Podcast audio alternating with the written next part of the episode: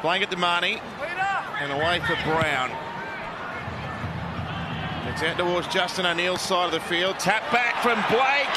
And Field will pin the ears back and get his first try as an eel.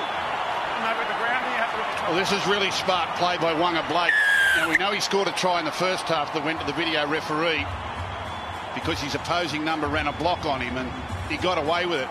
This time he goes through, but he realises he's not going to make a grab. Harvey Norman replay, he still has to move a course around them, gets up and taps it back beautifully into the path of Jai Field, who shows that blistering pace to the corner. Lane's got Sivo there, but he's in. Oh, we got a pass away.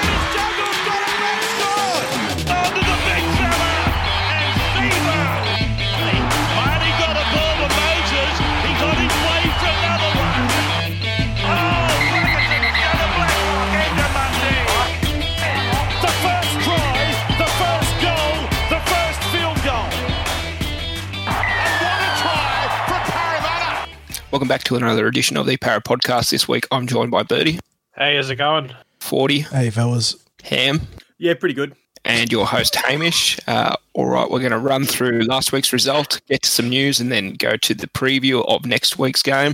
And we might even touch on some of the other games this week because there was a lot to come out of some of the other games this weekend. I chose the uh, the wrong wrong weekend not to, to watch much footy. Did, Um, but let's just- start off so with a, just recap of the Eels 42. Sorry, did Ham just deliver a rhetorical answer? Uh, an Yeah, he did. an answer. I was going to leave it there. What? No, no. Birdie every single week goes, "Hey, how's it going?" and no one ever responds. okay, so okay. thought- The audience are responding. That's right. We just don't hear it, mate. I'm on behalf of the audience. no, that's be quality. honest, That's quality, to be honest, Ham. I respect that. I respect that. It's just muscle memory. I'm Okay. just saying the same thing. Sorry, over and over. sorry, sorry for butting in. I just, I just had to get it off my chest because that was gold. All right, Eels 42 to the Cowboys 4. Try scorers Michael Jennings, Maika Sivo for 4, Waqa Blake and Jai Field in his first game for the Eels going over in the 40th minute mark. Gutherson, a sharp eye uh, with 6 from 7 and 1 from 1 penalty goals. Uh, Maika Sivo sorry, remonstrating at the end of that game that uh, we went for the penalty goal. Uh, but according to BA's presser, it was uh, game was over. No, no need to worry about getting Well, any injuries on the last play of a game that's already done. Geez, geez, that ended up being relevant too because we didn't get out of that game unscathed. Yes. Um, well, I guess he'd already lost two players, so no need to lose any more. Exactly. Um, Cowboys one try to Tom Opacic. Uh, I thought the boys would be pretty uh, disappointed with their defence on that play. Um, and you could see physically Gutherson was pushing David Gow to Yeah, that side because yeah. he identified the four on Yeah, three pretty it- early. It's easy to scapegoat, Um, scapegoat Fergo and Waqa Blake in that situation, but I think it was Ham that initially pointed it out in the Discord that it was um, Gower that who was in the wrong position there, which caused the entire misalignment of that right edge. Give Um, me too much credit. I wouldn't have seen that. Oh, I would, I would have sworn it was you because, and then, but yeah, um, Isaac Johns. I, I think it was myself. You got the Oh, wrong there Hamish. we go. I'll give you, I'll give you the credit this time. You can have it. But yeah, Give us joint credit. The giant Hamishes. credit. Yep, the the dou- double ham sandwich. The ham. the hamai, the hemi, the hemizos. Amazing. That's the plural of Hamish. Um, let's have a look at a couple of the uh, stats to come out of it. Possession and completion: sixty percent possession to the Eels, thirty-four uh, minutes in possession to the Cowboys, 23, 84 percent completion rate. Uh, then you just look at massive blowout in the run meters, 2,300 to 1,500. Post contact meters, 400 above. Uh, play the ball speed, still slower, 3.49 seconds to 3.2 seconds. Uh, then just looking at kicks 25 to 18, uh, 656 kicking meters to 378, two forced dropouts to one, uh, 91% effective tackle percentage That's good. uh, with 19 missed and 12 ineffective, and then negative play, eight errors to 12, three penalties conceded each, and we used all of our interchanges. Um, so from those stats, those uh, grubbers to repeat sets, uh, Dill Brown, uh, an off night on the short kicking game for him. He was ropeable too. It came across in the coverage. He was upset with his um those two balls that went dead. One of them was really unlucky.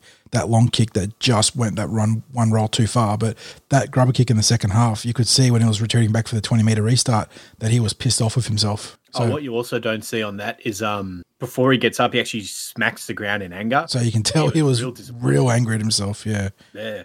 I mean, you know, it's good to see that he wants to be at the best and he gets disappointed that.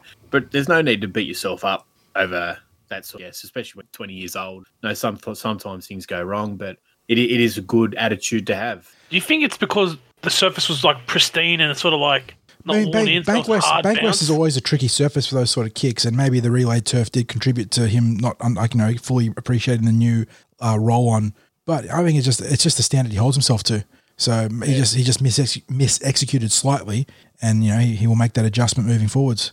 But what a game otherwise. Like, we're looking for someone to step up in Moses' absence, and all the talk all week was about Dylan Brown. He's so classy, all this sort of stuff. Just did not let it affect him. He was Well, it's it's Sterlo's favourite term for him, isn't it? If you watch any sort of match review or preview, he um credits Dylan Brown as unflappable, and that's that's exactly what he is. He just does not get phased by anything.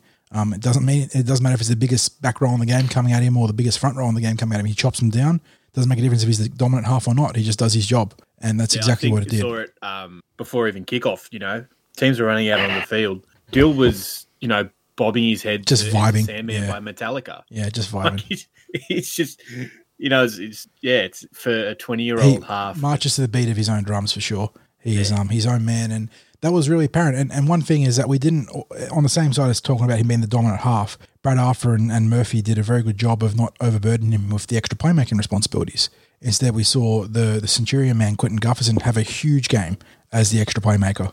unbelievable game. Like people want to talk about uh, Tedesco and Trbojevic as the best fullbacks in the game. Like the way Gutherson has been playing, and you assume it's going to stay on because he's just that sort of competitor and he's got that attitude. He has to be right up there.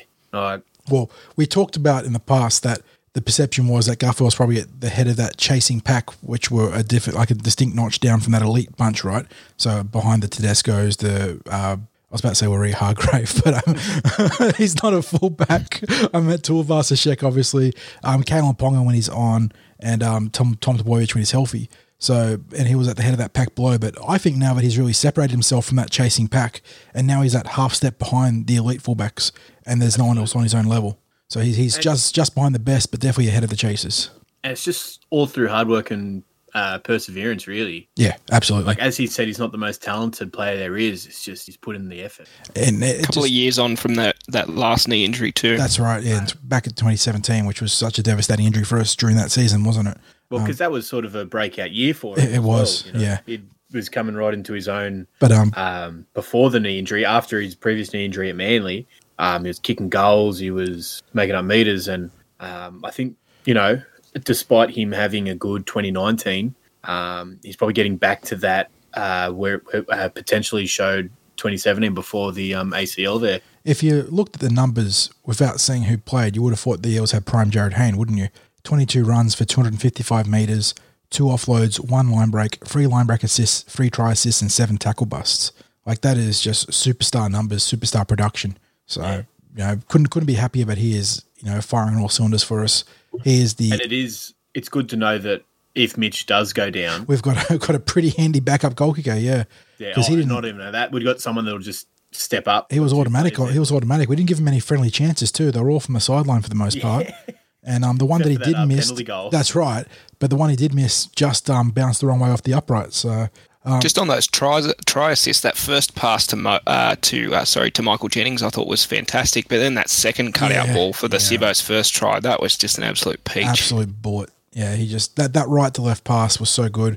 Um, and you can see, and we're, we're talking, you know, pre-podcast, there was a bit of chat about Fergo because there was a Nicolucci article about Nofoaluma versus Ferguson and um, why he's got no tries and whatnot. And just our left edge is so good. And you talk about the the personnel of that left edge in the half, the back row, the centre, and the winger, which are all pretty handy players. But then you look at Quinton Gutherson's right left pass, you know, look at Junior Paulo's right left pass, and they just are huge mismatches down that edge. And we saw them both in action on the weekend. uh, Junior Paulo obviously played a, a huge part in the hat trick try for Maika Sivo with a, a nice little offload right to left bowl. It's, it's another thing, you know. You look at our forward pack there, both with the ball and without the ball. Um, our starting front row is over 200 meters each. When do you ever see that? Like, usually, if you have a monster game, uh, attacking game from one forward, the other one might make over a little over 100 or so. But both to, you know, smash 200 meters in a match, that's huge. And, it, you know, I can't remember if I said it last week or not, but I, I, I wanted to see a bit more ball playing or offloading from uh, Reg. And this week we got it. Yeah, it just it didn't didn't try and force it, but when it, the opportunity presented itself, he had a really nice late offload in the second half. Yeah, it's just another dimension to our pack. Who who was it that was on 360 last night that tried to suggest that Penrith had the best front row combination in the competition, and then he got shut down real hard. It was Rothfield. It was Buzz Rothfield. and uh, oh god, because Pen- Penrith obviously have a good front row rotation, but uh, James Hooper and uh, I think uh, it was uh, Kent put the kibosh in that pretty quickly, throwing out the Roosters, Parramatta, and I think there was another club in there as well. but Yeah. they're going Well, great. the thing, they're you know, going great guns. being a Paramount, being the Para podcast, going to talk us up. exactly. But it's it's the fact that you know I mentioned that Junior and Reg both got 200 meters, but then our second row was also smashed over 100 meters each. Uh, our lock smashed over 100 meters. Um, our bench, Oregon Kaufusi, over 100 meters. So it's not just you know the starting front row there. It was that whole the whole pack. It, it's a unit, isn't it? it's the whole the whole pack is just hunting as one. And you see it, you see it in the defense with the big hits. It's obviously there's a couple of guys that come up repeatedly with the shots, but it's Yeah. the loves. If you want to put it that way, the love's being shared by a few blokes. Yeah, you want to look at the Penrith front row. You know, who's on their bench? Moses Leota. And it's not as if Kikau's taking meters away from them. He made 40. Reigning back row of the week, by the way, with was Yeah, it 40, 40 runs from seven carries or something like that. Ridiculous. You know, you got Shaun Lane, who's fast becoming probably the most underrated player in the competition, versus Viliami Kikau, makes approximately 90 meters less, makes about you know, similar tackles. Laney's doing mi- less missed tackles, and Kikau's been lauded as his second row changing the game, whereas Lane's just going about his business, doing well, and really should be rewarded with a uh, New South Wales Origin squad spot. Is it just me? Or is everything like Dylan Brown does is so like effortless and like yeah, absolutely. like if you look at the the first try, the third try for Sivo, the flick pass, it's like a 15, 20 meter pass, but it was like a flick of the wrist, and it was like you see most halves or I most have to wind uh, up and rip it, and he just They're literally they're full like exactly winding up and ripping it, but it's just so effortless. And even when he's running, he do, it, it's like as if his you know his heart rate is like below you know I don't know eighty or whatever. Like it's just resting heart rate. It just yeah, seems like he is a cool. it reminds me of for so much of Chris Gayle when he plays cricket. Like it's just like he'll hit a six and then just be like check for a pulse if he's still alive. Like it's crazy. Just and yeah, and you know Gutherson, he's, he's mentioned it. Like that's captain material. Like he helped. You know, he's the he was the most experienced. He's the most experienced guy in our spine. You know, he helped. Uh, that, that's crazy, isn't it? That is absolutely insane. That Gutherson at 100 games, half of which he's ended up captaining the Eels for, is the most experienced player play, player in our spine. So, um, what do we think about Jai Field, guys? Yeah, I thought he didn't overplay his hand. He, he, learnt from his mistake pretty quickly. The Oh, first kick, that- he you know it was terrible, but then the second one, he he felt the inside pressure and took a couple of steps, Uh, then put the kick in. The psychology of that whole sequence is fascinating, isn't it? Because it was such a, a direct message from the team to say that we're backing you. You're going to get the first major clearing kick. You know, you're our guy. And then Reece Robson, who was a former teammate of his at the Dragons, actually as a junior, um, guns it for him and, and disrupts him and gets that real shanked kick away. Next set, next chance he gets, the same thing happens, and he does instead of panic, he does that Mitchell Moses move, doesn't he? Where he just gets past the chaser, then gets to his kick, and I thought that was a really nice adjustment from him. Yeah, you know, without playing reserve grade, coming into a team cold pretty much. Like, because if, say, the season had gone on and everything was fine, and Moses did get his calf injury, he would have had 10 games or so under his belt, Exactly. and we would have let him be the dominant playmaker uh, it, in reserve grade there. So he would have got the experience behind him. He would have had a bit of, you know, play with a few of the guys and trained with them and everything. But yeah, coming in cold, I thought he had a really good game. He's not going to be Mitchell Moses. We, you know, I don't think anyone was expecting him to be Mitchell Moses. He did a fair impersonation in a sense, though, didn't he? Because he's got that same electric acceleration. Absolutely. and, you know, for, he's not going to set up the tries, but Exactly. when he So the you ball can. in hand. Oh, I, you know, He's exciting. he's, he's exciting. it, it reminded me sort of like a mixture between going back to Eels players. If anyone ever saw Bevan French in the under 20s, yeah, that's a good comparison. Uh, it was just when he got the ball in his hands, the defense didn't know what to do. It could be a set defensive line, and he would just break four tackles and then do something out of nothing. And his accelerate that for the tap back from Waqa Blake for him to score in the corner. If you know, if he had to run sixty meters, he would have ran outside whoever Well, that wing I'll. I'll tell you one. I'll tell you one player who wasn't happy about Jai Field's club debut, and that was Blake Ferguson. Left him on the duck egg with that fantastic little um, try in that corner because Fergo was obviously sitting out there as the unmarked man, and, and Jai just backed his speed, which you love to see. Um, interesting, interesting Good stat. confidence. Yeah, absolutely. You, you lo- you love to see the young guy back himself, and in in that vein, he led the team in tackle busts. Guffo had seven, but Jai had uh, had eight, so he was Well, an absolute. it, it shows what Dylan Brown said the week before. Like he's the one player how that hates is, tackle. yeah, how hard he is to mark defensively. Yeah, his stepping was like a little, little bit of Teddy there, pinball wizard, sort of he just ricochet off defenders, and there was one point where he'd cut back to the middle and, and, and bounce his way through the defensive line, and, and it's just yeah, really exciting. I know the Cowboys aren't an awesome defensive team, but it just it shows you his potential, and and given that we have a few injuries out of his game, I do wonder if and when Mitch is back, if uh, Jai finds himself on the bench as that sort of super utility weapon that we can bring on and, and sort of open up a game. well, Yeah, I game guess plan it'll- was suiting. Sorry, go on. Ham. I was going to say, I guess it depends on what we, we need in any specific Ex- game. Exactly. Um, but speaking of the Cowboys not being a great defensive team, um, we did a very good job of nullifying Jason Taumalolo. Um, he made I said I said in the preview if we kept him under 250, it would be doing good. 167, baby, weak, weak JT 13. that's kryptonite sort of stuff right there, baby. And it's not, it's like he was coming back off the injury like earlier in the season when he had that 130 meter game where he'd just been back off that knee injury. I think it was. This was him at his you know as full fit as you can be halfway through the competition or thereabouts.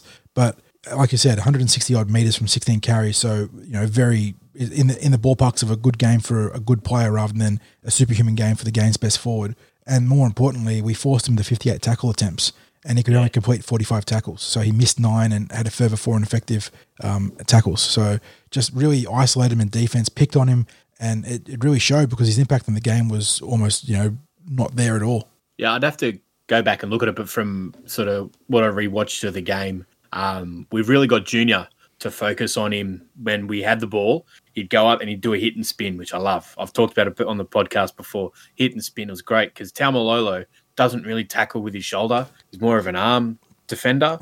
So that hit and spin, you know, and then it was one on one with Taumalolo, just hit and spin there, got around him, and then it was the same in uh, defense. We'd have uh, Marata or uh, Reg. As soon as Taumalolo got the ball, it was the same as Stony when Stony came on. It was, it was really the, if you want to, in quotation marks, lock's job to focus on Taumalolo. And just as soon as he gets the ball, run hard, tackle him low. There was no try and wrestle with him. There was no gang tackle. It was just get him, get a hit as quickly as we possibly could. And, you know, 162 meters on probably the best attacking forward the game has ever seen is just, it's unbelievable. It was, um, I mean, we, we've scored tries in a variety of ways across the season, and obviously Maika is pretty good at doing that whole gig. But it was nice to see us um, unlock a new feature of our attacking repertoire against the Cowboys with the aerial kicks to Wanga Blake. He uh, scored one, and he also had that fantastic tap back to Jai Field. So every week it feels like we're sort of starting to tap into a different aspect of our off- offense, and we haven't really seen the the whole picture yet, which is really encouraging. Yeah, you want the, the first one. Um, it was good to see uh, the video ref the bunker used Common sense, yeah, common discretion. sense. Going back to common sense. um, no, but because you see it all the time. That I, I was mentioning in the lead up bef- before the thing was before the replay happened. You could see the defender trying to get in his way. Like Yeah, he made he definitely he definitely cut tact to get into Wanga's path. And to Wanga's credit, he kept his eyes on the ball the entire time because he's been run off the ball a million times this season. It's been really bad. And this time he just kept his eyes on the ball and managed to keep balance through heavy contact. And like you said, the video ref showed correct uh, correct levels of discretion and said he's obviously tracking the ball. He hasn't tried to take a player out in the chase. Play on. He grounds the ball. Tries Parramatta. Yeah, it's it's a big. It really irks me um, when teams, you know, it's they say they're taking out the player, uh, the defender. They're not. The defender is looking to take out. There's only one ever player on defense that goes up for the ball, and it's usually the winger. The center and the halfback are always looking at the path of the attacker. They're never looking at the ball. It should the benefit of the doubt and the the play should be in terms of the attacking team there in in my opinion just because you can see it they're not looking for the ball they're looking always to block and it's really disappointing, especially when um, we're looking to promote attacking rugby league. We're uh, favouring the defending team in an illegal tactic. I think you could see on the reverse angle of that one that the, the cowboy player was trying to like still grab it, Waqa's uh, shirt when when Yeah, yeah. Waqa went up for the ball. So it wasn't as though you know it was just a, a shove directly. I think there was a bit of shoulder to shoulder, arm to arm contact. So it was a little bit. Um, I guess more of a degree that you could uh, favour the attacker in that one because it was a bit of give and take as opposed to a um, direct push in the back just to shove somebody out of the way, a la um, Ferguson the other week. Speaking of Fergo, um, his best game statistically of the season 22 runs, 236 metres, a couple of tackle breaks. Um, no try, obviously, but he got through a mountain of work, and that was both his best volume and efficiency stats across eight rounds. So maybe he's starting to come back to his best. Yeah, I'm, I'm not too worried about him not scoring tries because tries just come from attacking shapes nowadays, you know. Unless you're a freak of a player, you're not just going to make something out of nothing. You know, got to have the opposition um, poorly defending the Cowboys were, but we were attacking our left hand side. You know, as while Maddo and Wanga Blake are on the right hand side, still attacking weapons. You're going to go left, especially after Sivo scored his second. Why would you go to the And right? and the Cowboys, much like much like Parramatta, have similar issues defensively on their right edge. So of Yeah, course, exactly. of course, you're going to be picking on that weaker side. yeah, and we would have um, identified Esan Marsters. He defended on the right hand side, didn't he? Yes, yeah, we would have identified him, you know, four weeks ago. Brad Arthur would have Absolutely, done that and would have yeah. gone, all right, on the lead up to this one, we're going to focus on our attack on our left edge there. And it paid off dividends. You know, we won 42 4 or 42 4. Yeah. Um, doesn't matter if Fergo scores a try or no, not. yeah. The only thing about Fergo scoring a try is wherever the boys get to see his bare ass at the end of the season. That's that's the only difference it is. If if we're winning games and scoring, we're, we've got the second best offense or equal second best offense alongside the West Tigers, um, behind the Roosters at the moment. So as long as we're scoring tries as a team, no one really cares. And it's not like the right edge can't score. We've got uh, Waqa on three and Mato on two, I think, down the right edge. And you got to remember that you look at these players, and then in, in almost any other team, you know, Ryan Matterson, Wanga Blake, Shaun Lane, Michael Jennings, they'd all be spotlight like spotlight featured offensive players looking for to set up tries for. So Parramatta just happen to have an absurdly absurdly well balanced roster, and that's the like you know, I tweeted about this in, in an article. That is the first world problem that comes with it. You can't give tries to everyone, and Blake Ferguson, who is on an absolutely outstanding career streak of um, I think it's was it seven or eight uh, straight double digit try scoring seasons Eight. eight. So, um, you know, he's now on the duck kick and he's got 12 games to try and get back on track for that. But, you know, when, when the rest of the team is going so great guns, I'm sure he's not complaining too much. Yeah, exactly. We scored 33 tries this year. Uh, as you said, second only to the Roosters, who scored 37. So it's not as if, you know, we're having to rely on Ferguson No, to score our tries. We're scoring them. So it doesn't really matter. exactly. Um, And it, I think things will open up a bit later in the season. One, when you get Moses back, and two, uh, when that whole right edge of Matterson, Moses, Waqa, and Fergo are playing together because uh, we can't forget one, Ferguson was injured for a big portion of last season. Two, Matterson is new to the team. And three, Waqa Blake wouldn't have had a preseason because of his shoulder injury. So it's not really. Um, I, I take your point that I, I don't think I'm as concerned about Fergo not bagging yeah, um, absolutely. meat pies every game. And it's not like you, you can see him out there kicking cans or whatnot. He's still rolling up his sleeves and getting heavily involved. So, you know, he's doing his job. One thing I'd like to um, uh, praise about the team, just sort of, uh, sort of over the over the season here. I'm just looking at the stats on NRL.com. Um, set completion, 79. percent We're in the top five there, and yet we're far and away the best offloading team. Like we're 40 points, we're 40 offloads in front of the Roosters. 135 to 95 is second best. So you know we're going Uh, there. Junior Paulo really must be out offloading some teams at this point. Yeah, well, he's eight. You know, teams would be happy with that in one game, and he made it by himself. but it's good to see that you know while we're going out there and throwing, you know, offloading the ball, we're still respecting it. Like we're not going out there and throwing silly offloads, like you said with Reg before. Um, you know, he's not going out there goes, "Oh, I have to throw two offloads in this game." No, he's just going into contact, going, "Oh, I might be able to get the ball away here." All right, Reed's there, bang, and then we can go in our attacking run from there. You know, it's really good footy and really nice to watch. All right, well, I think we'll wrap up the chat there um, and jump into the news. So, first news items, uh, no doubt seen by now, but there's two more added to the injury list. Uh, Oregon Kaufusi broken hand, expected return round 13 to did not go 14. That's a big, that's a big loss. It is a big loss. And Raymond Stone broken hand round 14 to 15. So, um, you know, He is don't know what they've been doing with their hands. if, the devil's idle hands, eh? Um, if if Oregon's a big loss, I also have to say Stoney was carving out a nice like spot in the bench for us, and every time he's been on the cusp of doing it, he's had a really unfortunate setback. So he's due for some good luck. So I hope that he can get back and, and force his way back onto that bench. And so just like a- they need a job done on their hands, like a hand job. Um, just to confirm our injury list now, Mitch Moses' calf expected return round 12 to 13. Uh, we just did Oregon and Ray. Kane Evans' calf indefinite, and Peni Terepo, it doesn't say what the ailment is, but just has indefinite. Um, so I don't know what that means.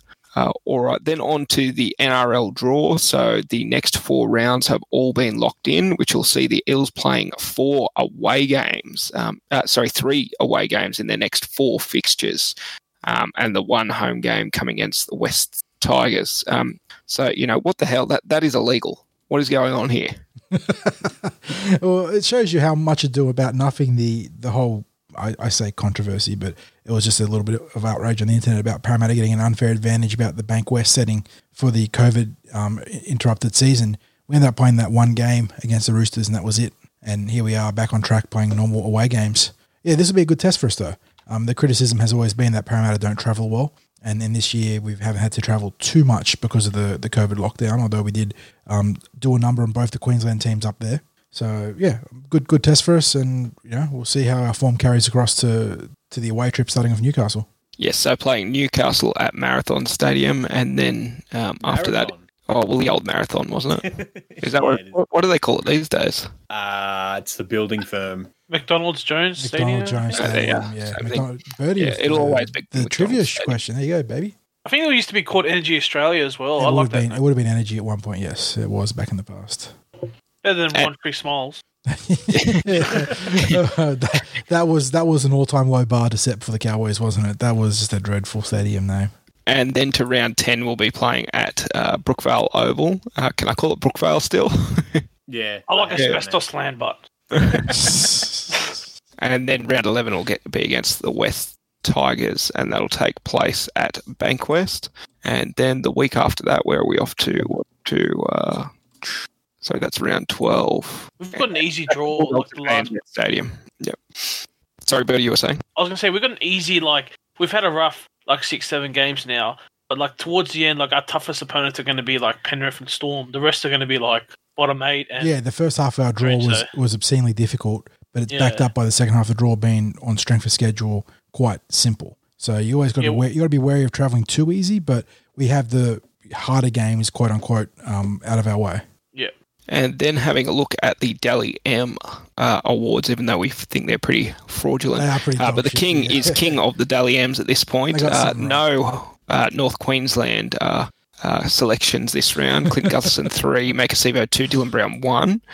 Um, and Clint Gutherson sits one point clear at the top on 12 points. I- so, uh, very good start to the season for I, Clint. I do hope that Maika and Dylan buy Reg and Junior a case this week because they're very unlucky to miss out on points. I mean, to think a player scores four tries and you go going, you're, you're thinking about not giving him at least one point there. That shows how good we were. Yeah. All right. Do we want to get on to uh, some of the other rounds across uh, some of the other yeah, games? there, there was there was some pretty interesting stuff that happened in a few games. So we, we probably should touch on at least the um the Thursday and Sunday night games for sure.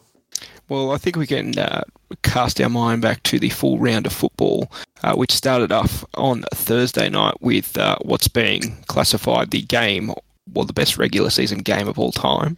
Uh, Storm 27, Roosters 25. Um, the last 15 minutes was uh, exceptional. Yeah, Um, Last 15 minutes was just, un- you know, I wouldn't It- say exceptional, I'd but say- unbelievable. I'd say it was it's up there for one of the most exciting regular season games of all time, but it's not the best game or even close to. I think Had both, 28 errors for God's yeah, sake. exactly. We- Both both teams would have been very upset for the errors because not only did they make bad mistakes, but they were bad mistakes that led directly to multiple like tries for both teams. It was you know really bad discipline, um, but very exciting. I'm not going to take that away. That was an absolute showcase for the international audience for how exciting rugby league can be. Um, what a grandstand finish! Lots of twists and turns, and and you know credit to the refs in a in a sense for actually calling an obvious obvious penalty and golden point. They usually would just say no, no, play on, play on. But you know that was clearly a penalty. yeah, the, the field goal trading was pretty good. I have to give him that much. Yeah, absolutely. And I mean, it, it's credit to both those teams too because it's a, a game that most other teams would have dropped playing at that level with the amount of turnovers they had, but they kept at each other's throats, and you know it showed why they're two of the heavyweight contenders. And then on to Friday night, Raiders and Dragons. Um, I have to say, I only looked at the score slightly after half time, and Raiders were up, was it 22 0 at one point? They it seemed like that. well ahead at one point, and then the Dragons crept back in, but pretty Yeah, and pretty then I got to my, my parents' place because we were watching the Eels game there uh, with my stepdad. And uh, yeah, just turned it back on, and, and Dragons were back 16 points with almost a chance to, to take it. It was what, a- was, what the hell was going on there? Well, it was a Pyrrhic victory for Canberra because they had some heavy losses out of his game. Uh, Soliola, I don't know if you saw the scans, but he has cracked his skull in two. It's absolutely gruesome stuff. yeah, it's across like, uh, it's just above the top teeth, isn't it? Yeah, it's like, where- under his nose. so that's right, just just at the base of his nose, and yeah, he's out for potentially the season now. But yeah, the I've, the Raiders had a lot of injuries. I think they were down to one or zero men on their bench.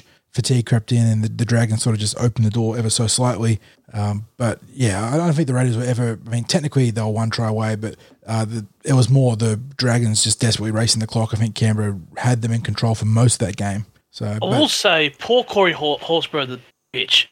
Zach Lomax was folded like an origami man. Never once got up for a jumper punch. Never once got up and like pretended staunch. And Hor- yet, Hor- it just shows you how much of a little bitch he is called Horsburgh. Because Lomax was like, he was just, he was literally folded, and then he didn't say, didn't do anything. And that yeah. that tackle was very awkward for um, Zach Lomax. I really cringed. that was worse than it. our one. And yeah, we're copping shit because we're dirty, and Maddo's dirty. What did Maddo do? He did nothing. It just, yeah, Raiders.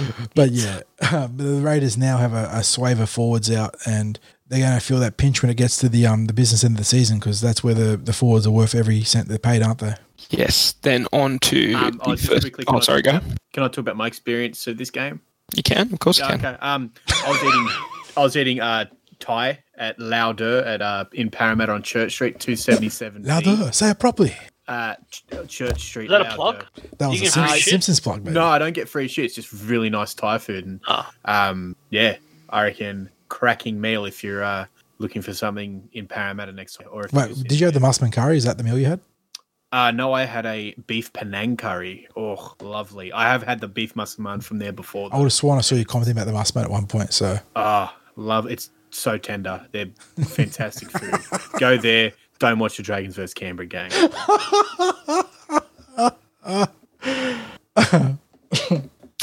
Okay, on to Saturday's first game. Titans and Sharks. Uh, Sharks just too dominant here, and Cronulla are back in the top eight. What is going on? well, the Titans hung around for half the game, and then they just completely capitulated in the second the second um, stanza.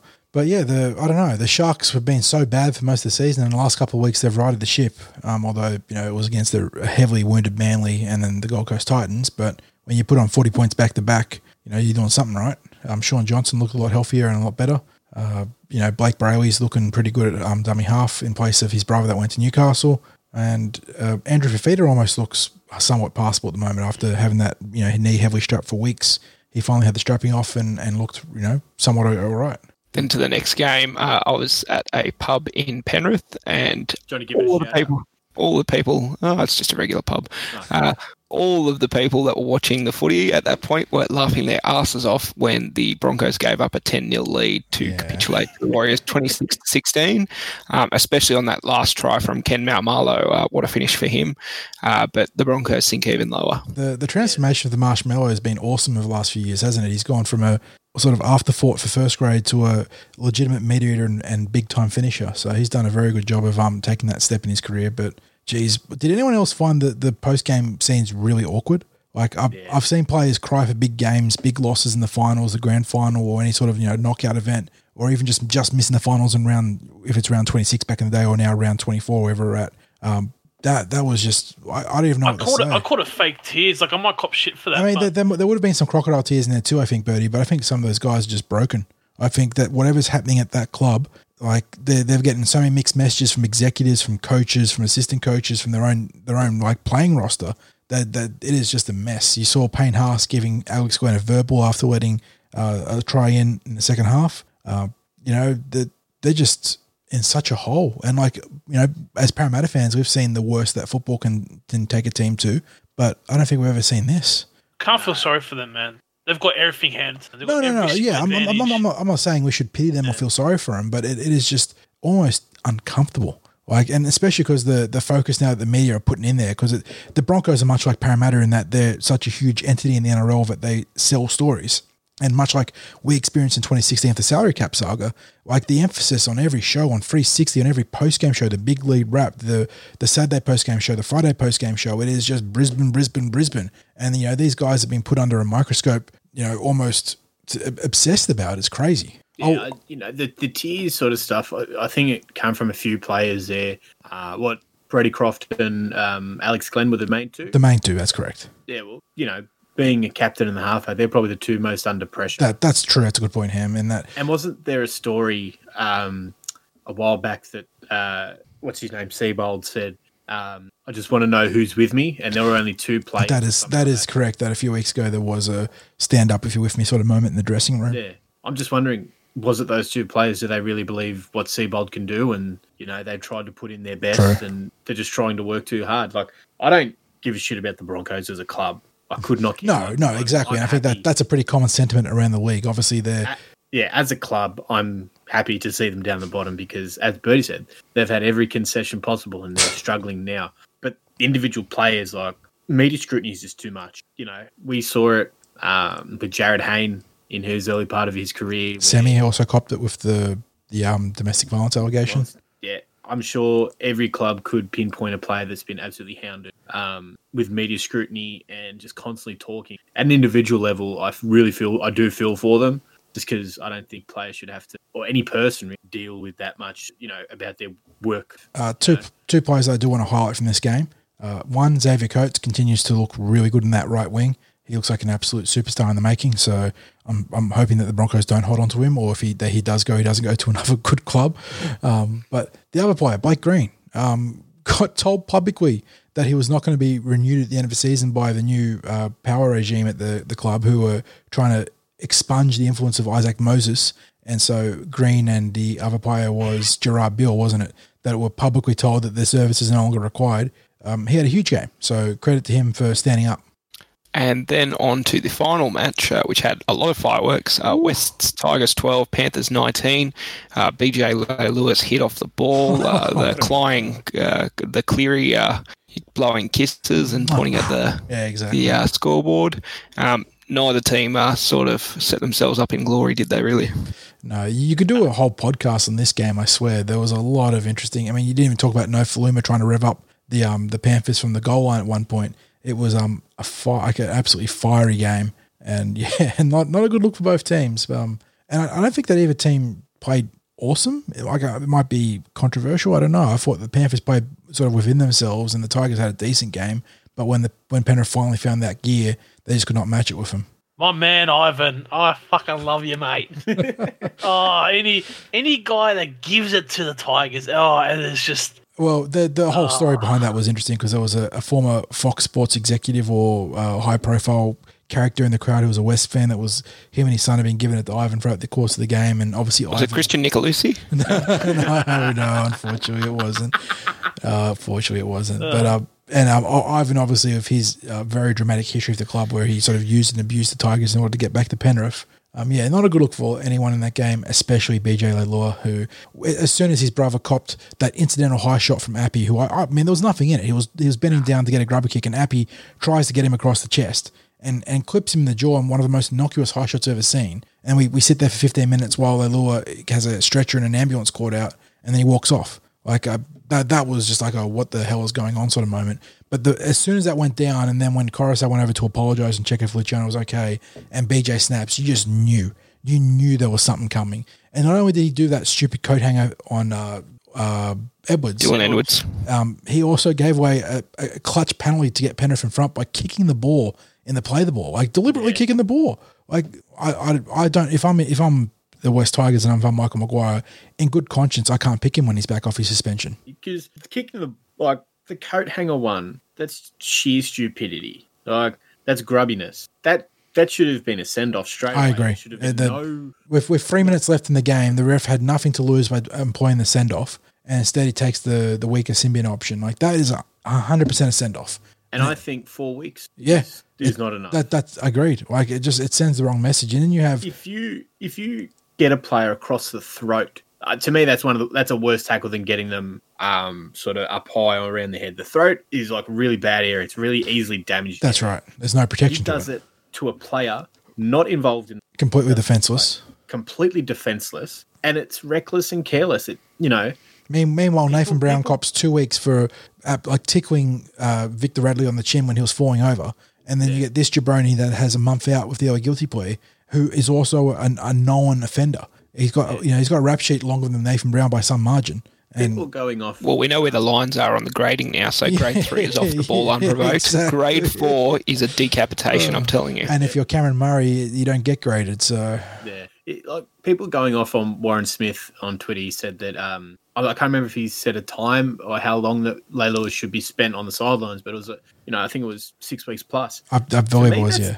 To me, that's an eight week plus suspension. I mean, it, it's that's up there with um, was it Danny Sullivan? Sullivan has one of those bad hits, and the other one was obviously Hopper Senior, who had the, the flying forearm against Keith Galloway. And obviously, it's not as bad as Hopper's attempt on, on Keith, but that is, you know, in, in recent memory, can you think of a worse foul play incident? No. No. Even you know, it wasn't it wasn't as hard, and you know, you can't say it was as, as intentional, but there's no reason for him to be sticking his forearm out there. It was intentional. There's no that should have been a grade three intentional head high tackle, even though it's not a tackle. It's worse than when um, a halfback goes to the line, passes it, and gets hit late. Like, It is, yeah, it is. and yeah, that gets a like a week or two. Like, this is there's no reason for you to stick your arm up that high and use the force unless just brain snap. Like, it's just.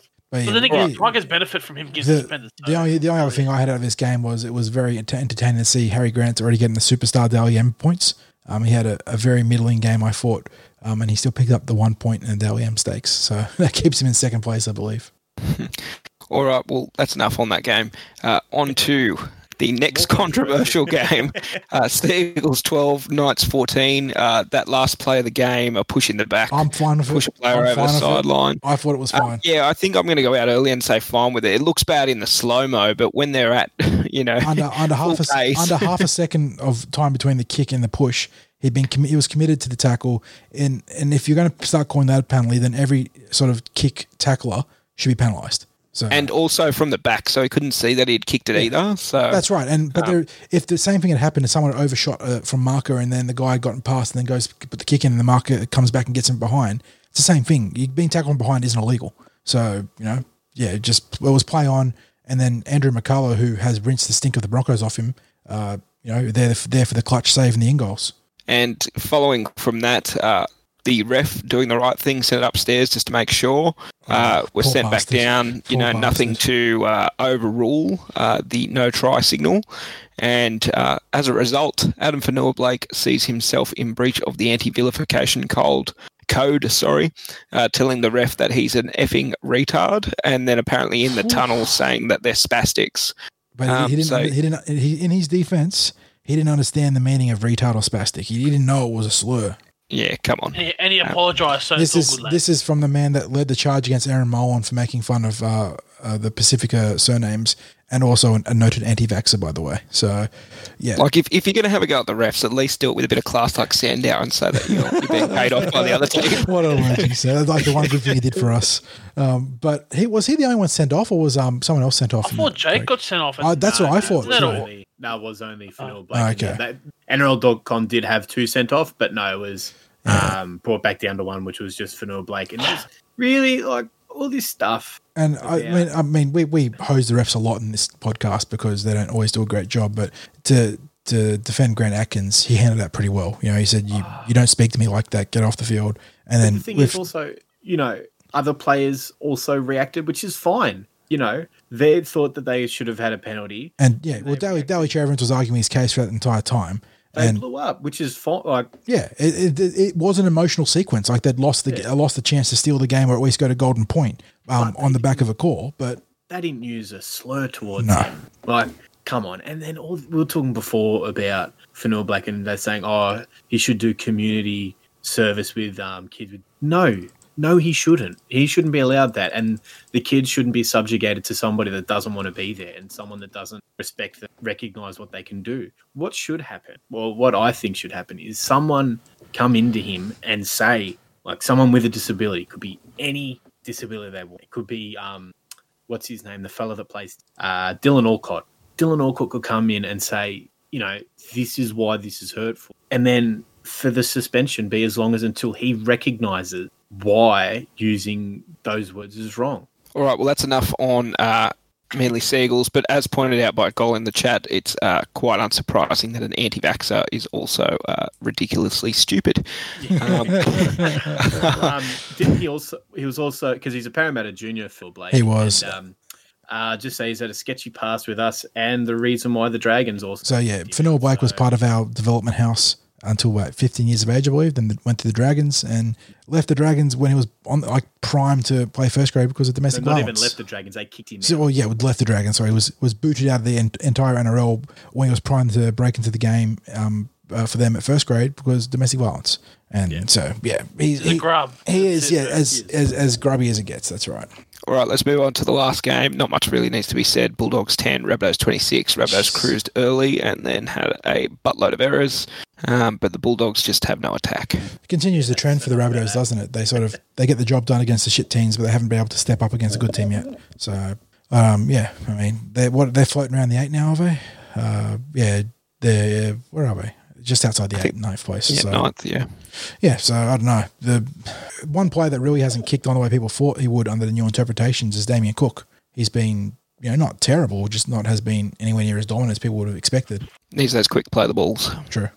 All right, well, let's move on to the preview of the Eels and Knights clash to take place on Sunday at 4 p.m., the 12th of July, 2020, uh, which, you know, Rabs, we love our Sunday afternoon football. Uh, taking place at McDonald Jones Stadium in Newcastle. Uh, catch it on Channel 9, Kayo, Foxtel Live Pass, and local, uh, check local listings for radio. But let's have a look at the team lists now because there's a number of changes. I did not like this team list. This was this was an unpleasant team list, not because of bad selections, but because of surprise select like surprise injuries. Yeah, well, injuries hitting back, but you know, keeping them fresh for the end of the year. uh, well, at least they're not going through the injuries that the, the Sydney Swans are going through, Birdie. Is that right? Oh, don't start me, man. If you're over 190 centimeters, you're going to get injured, guaranteed. All right, well, let's look at the team list for Newcastle. Kalyn Ponga at fullback, and on the wings, Tex Hoy comes in, and Hymel Hunt the other wing. Then in the centres, Enari Tuala and Bradman Best. In the halves, Kurt Mann and Captain Mitchell Pearce. Then at prop is David Klemmer and Daniel Saifiti, Andrew McCullough at, ha- at hooker, sorry. Then the second row is Lachlan Fitzgibbon, Aidan Guerra, Herman Essie Essie. Then the interchange bench is Stafford Toa, Jacob Saifiti, Pasami Su- Swallow. Swallow? Is that right? Swallow. Swallow. I wanna say. swallow? Pastrami Um, swallow. Swallow. Yeah, Swallow. and Brodie Jones. Then the extended bench is Tautau Moga, Josh King, Phoenix Crossland, and Connor Watson. Then for the Eels, captain and fullback Clint Gutherson, Maika Sivo, and Blake Ferguson on the wings. Michael Jennings, Waqa Blake in the centres. In the halves, Dylan Brown and Jai Field. Forwards are Reagan Campbell-Gillard, Junior Paulo. At hooker is Reed Mahoney. Second row is Shaun Lane, Ryan Matterson. At lock is Nathan Brown. Then the interchange bench is David Gower, Stefano Utoikamanu, bringing up his debut for the Eels. And sorry, on David Gower, I should say that it is his 100th game in the blue and gold stripe. Damn right. um, so- the night watchman raises his bat for the ton. He does. He does strike you as sort of a night watchman, doesn't he? Yeah. A bit of a medium pace and bowler, Yeah. or maybe he throws a, a little bit of a, a spin. I reckon. Reminds me of Doug Bollinger a bit, like old school Doug. Bollinger. Yeah, yeah, a bit of Dougie B in there. If he gets a rug on top, he'd look a lot more like Dougie B. and Marata Niukore and Brad Takairangi also on the interchange. In the extended bench, Dan Alvaro, George Jennings, Will Smith, and Andrew Davey.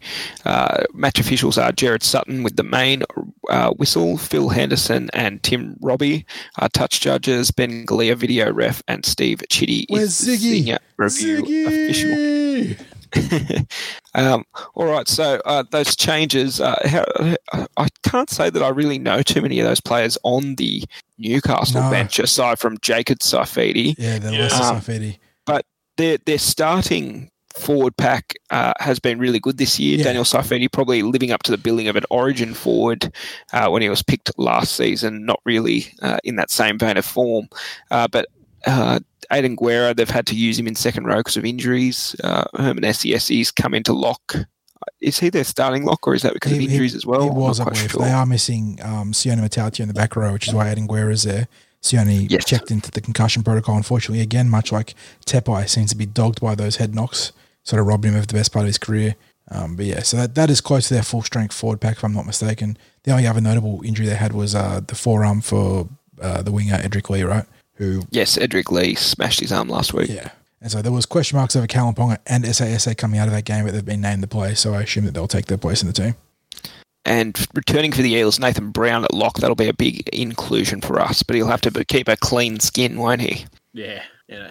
just tackle around the legs, Brown. yeah, if he, Follow your cousin Dylan. oh god, if he sneezes anyone, he's going to get two two years, I reckon, at this point. So Yeah, but uh, you look at Brownie coming back in, and all I know our bench has been weakened by uh, the loss of Kaufusi and Stone, but it looks much better with Marata. yeah, what a, what a weapon to have off the bench. Just a bit of impact, you know. You can bring him on. He, he's probably going to make a hundred there, and you know, really good to see Stefano make his um club debut. I know he signed with the Tigers, and I, I, But I we, him. we've got a premiership to win this year, and he's obviously viewed as the most like beneficial uh, part of winning that premiership in the short term. So Yeah, I'm not going to fold a 21 year old for taking 300 grand a year. Like, yeah, I'd take it up. So The- that- that- And just on that, the, the smart play from the Eels to not let him go, given uh, you know he's going to be absolutely. So you hold you hold firm. Um, you keep your cards to your chest, and you don't fold over. exactly you know, you know, unlike the lesser clubs that let the guys go for nothing, and that's something that we've profited on. You know, by the way, with some of our guys. But yeah, well done to the Eels, and now we have a, a young kid who has all the talent in the world, just hasn't been able to stay healthy, unfortunately. But he's getting his shot.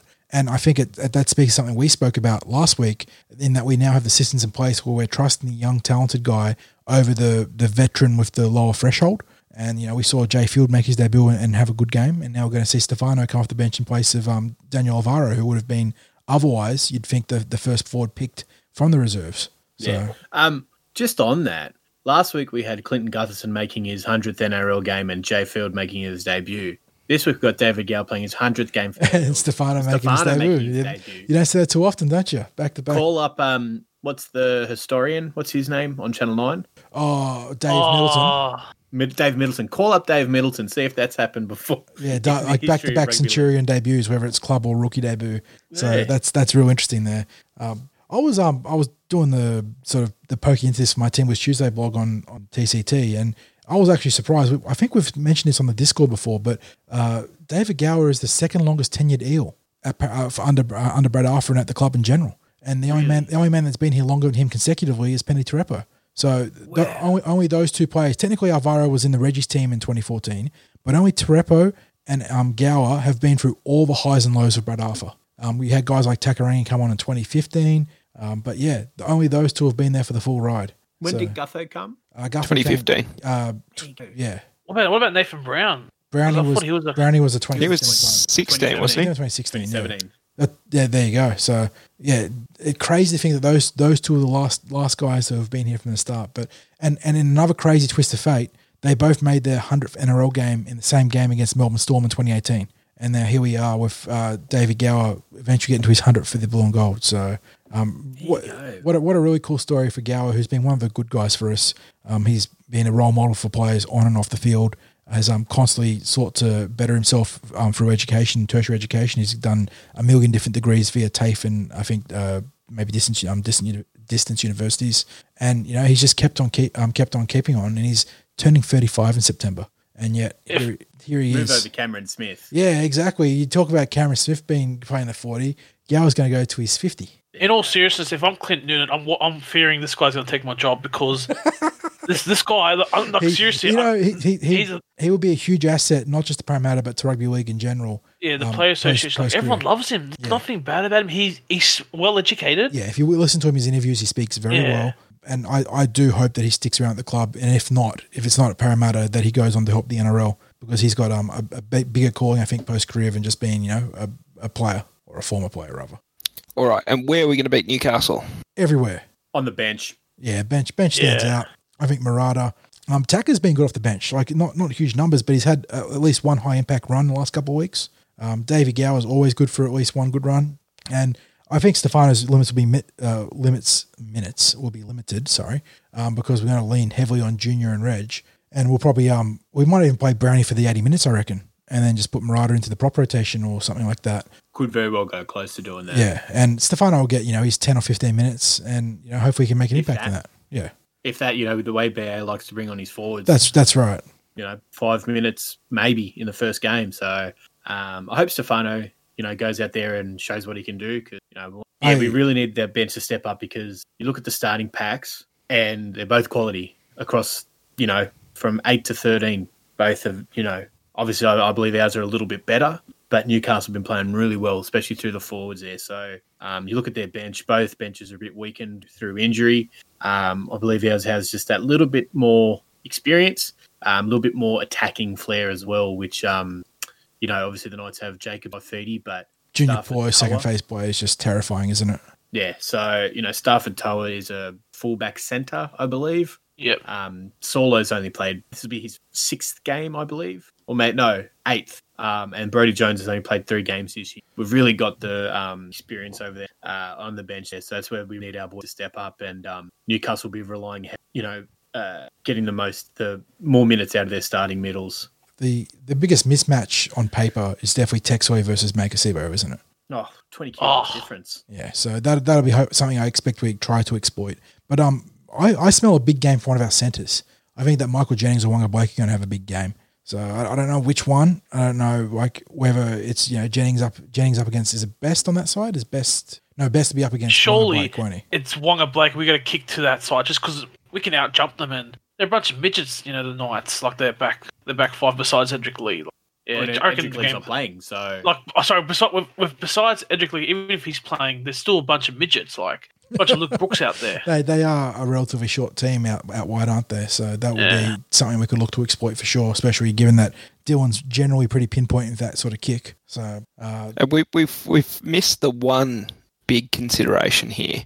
Um, Reed Mahoney, what are, what are the odds on him kicking a 40-20 this week after last week's attempt? Oh, oh, I think maybe he's got oh, his kicking real license revoked. After Yeah, him, him, him, and- him and Tucker kick buddies now. They they Ah. never kick again. no, I really won't get his license revoked. He might might be back on his green peas, but he won't get it revoked for He he did a couple of really good kicks that pinned uh, the Cowboys back down in their, their 10, 20 metre line. the but that, 40-20 that, one that, just- that 40 20 attempt was probably one of the worst Yeah. ones I've seen. Screwed off the side of the boot. Oh god.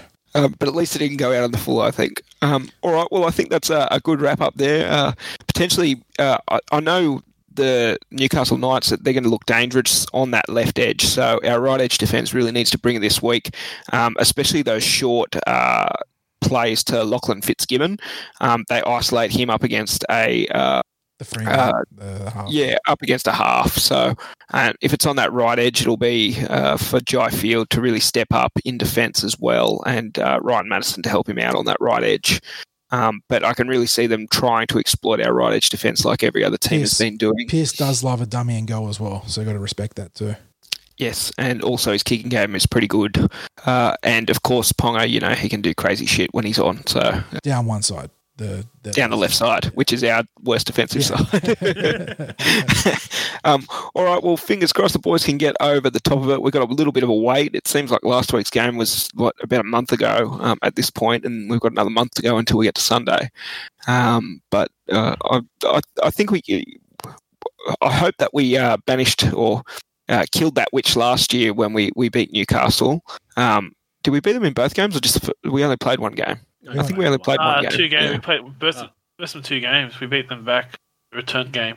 we lost the first Oh. game, didn't we? And then beat them in the second game. right? Yeah. Oh yeah, that's right. We had a shocker against them. Yeah, we had didn't absolute we? Barry Crocker against them early in the season and then turned around. Danny Levi killed us that game. He's, he can't hurt us anymore. He's at Manly, and we always beat Manly, so it's fine. Did they, were they off a five game losing streak or something? Yeah, we, we yeah we we did terribly. Um, but hopefully we've banished that beast. we can get up for this one, and uh, we'll be singing. Uh, what's their song in the show? Punch the the fist with uh, punch the sky with Oh, bloody, bloody fists. Yeah, fists, So yeah. that I will one. glorify the eels. Raise up yeah, we'll glorify the eels. How does that Yeah. sound? That sounds a lot All right. better. Well, I think that'll wrap us up here. Um, for predictions, mate. oh yeah yeah yeah yeah. Wrap up the game chat and Oh, get to he the saved it. He saved it. There we go. Yeah, um, professional. okay, Birdie, go for it. Yeah, I think this will be a close game. I'm tipping um, Parramatta 24, Knights uh, 16. I think first try scorer, I'm going to go with uh, Michael Jennings. I just think he's going to little shimmy. I reckon he's just going See, to. Birdie, Birdie taking my advice from the, the game chat. I respect that. I can't keep saying Marata because I'm. I don't No, want no, to no, sound no. like a I, I said I said that one. I said that one that same said it's going to have a big game. week. and you're, you're backing Michael Jennings. So I respect Yeah. that.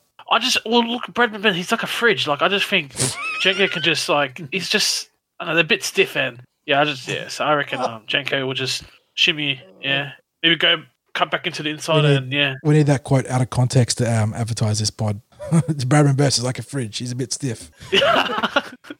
oh well God I can't believe I just said that but, um, yeah it'll be a close game and you just know what seven and a half thousand uh, Nova Castrians are going Gonna be be you know, booing blood, everything yeah. and cheering so it'll be good when, when we get the dub and be a bit quiet so yeah Um, all right, on to you, 40. Uh, I reckon we'll put on something for Jai Field and get him over first try. Uh, whether it might be a, a little cheeky kick in early and getting the chase through off Dylan or something like that. And I'll go for Parramatta to win. I'm, I'm going to back us for a reasonable win because I went for the conservative uh, margin last week, I think. So Parramatta 36, uh, Newcastle 10. And then Ham. Uh, Reed Mahoney, first try scorer. Dardo from Dummy and a few uh, lazy. And Parramatta will win 22 22. Too easy. Um, on to myself, I've got Reg Campbell Gillard, bash over try in the middle. And then I've got the Eels 18 16, close game. Reed tried to get him over last week. He gave him a couple of tries. Couldn't quite crack him, though.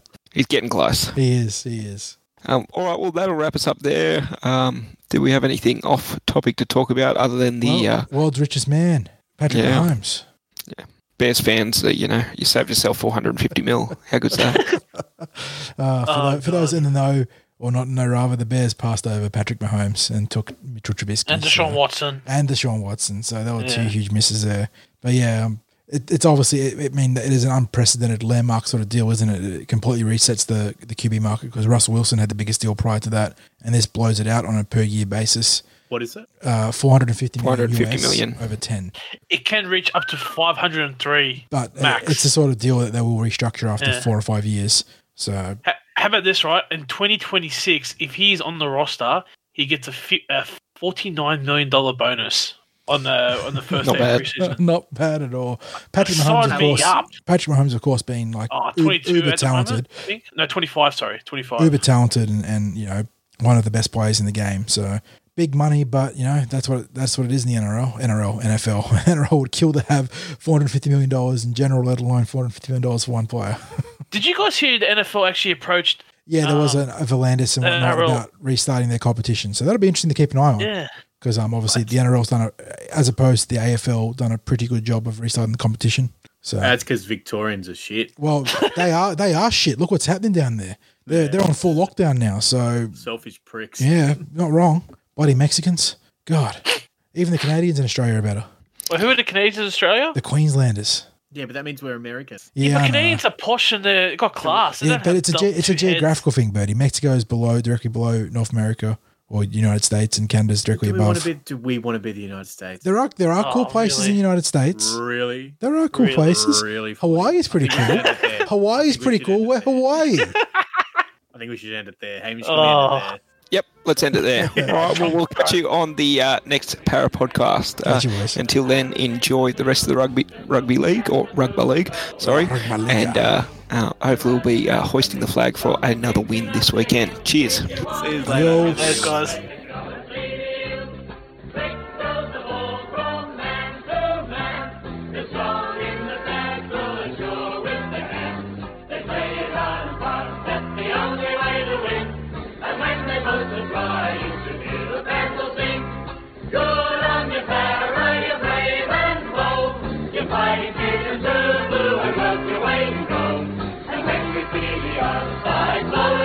we raise our voices to the skies.